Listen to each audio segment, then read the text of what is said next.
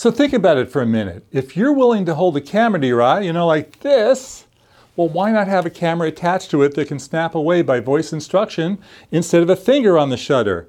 That's the premise of Facebook's new $300 smart glasses that let you also play music and podcasts. These are not them, but you get the idea. If you just got an icky feeling hearing that the social network wants access to your eyes and ears while you're out and about, know that Facebook has gone out of its way to have a partner do the marketing because the glasses are officially called Ray-Ban Stories and they're being sold by the sunglass maker in partnership with Facebook on their website and other stores. But come on, that doesn't change the bottom line. The glasses are made by Ray-Ban, but the software comes from the most notorious tracker of our personal and professional lives, Facebook.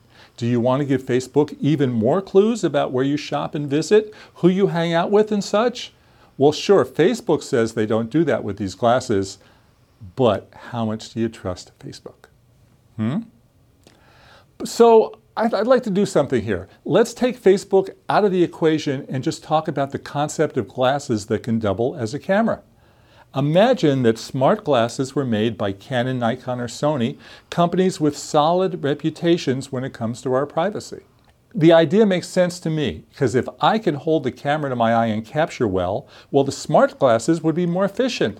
I love the idea of snapping something right here and there with my voice without having to put it up to my face for composition or grabbing the smartphone from my pocket, opening the camera app, and lining it up to shoot. You know how long that can take. Boom, boom, boom, boom, boom.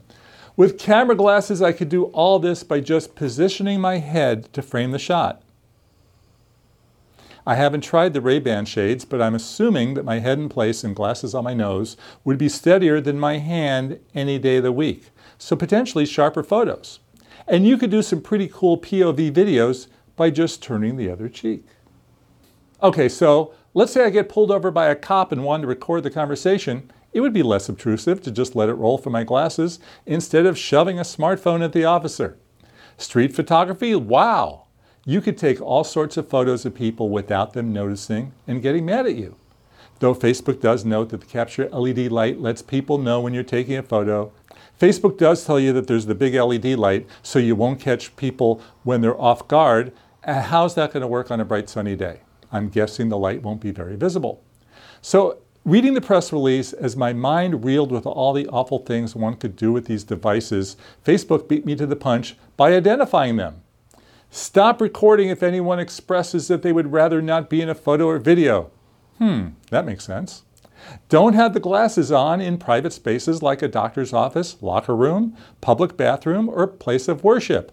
Well, that's kind of obvious, but um, when's the last time you wore sunglasses to church?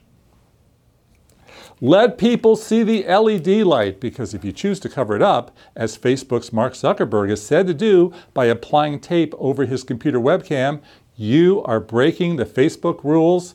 Quote, Tampering with this light is against our terms of service, so here comes the Facebook police. Finally, be good. Don't use your glasses to engage in harmful activities like harassment, infringing on privacy rights, or capturing sensitive information like PIN codes. Oh boy. Now, while it's hard to believe that smart glasses technology in my lifetime will ever rival that of my Sony cameras with manual controls for shutter speed and exposure, who knows? Apple and Android smartphones have gotten really good, right? For now, the Facebook camera shoots really low resolution 5 megapixel photos and videos, about half the size of what I get now on my iPhone 12 Pro, and even lower resolution videos. So, nothing to get really excited about yet. And there's a clunky method explained by Facebook on their website that transfers the photos from the glasses to a companion app. Then they can be shared on Facebook, WhatsApp, Instagram, and other places. So Google Glass and Snapchat Spectacles both tried to do pretty much the same thing, and they were costly flops.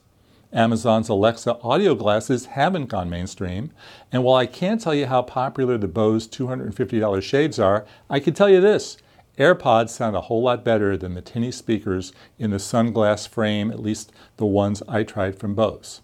But but the idea of a camera attached to your eye sounds smart, but let's face it, most of us are rather dumb to the idea.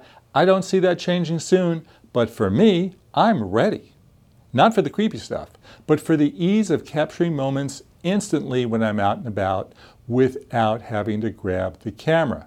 You put a 12 megapixel super sharp camera in my sunglasses that doesn't have software from Facebook, and you can sign me up. Your thoughts? I'd love to hear from you. Look for me on Twitter and Instagram where I'm at Jefferson Graham, and thanks everyone for watching.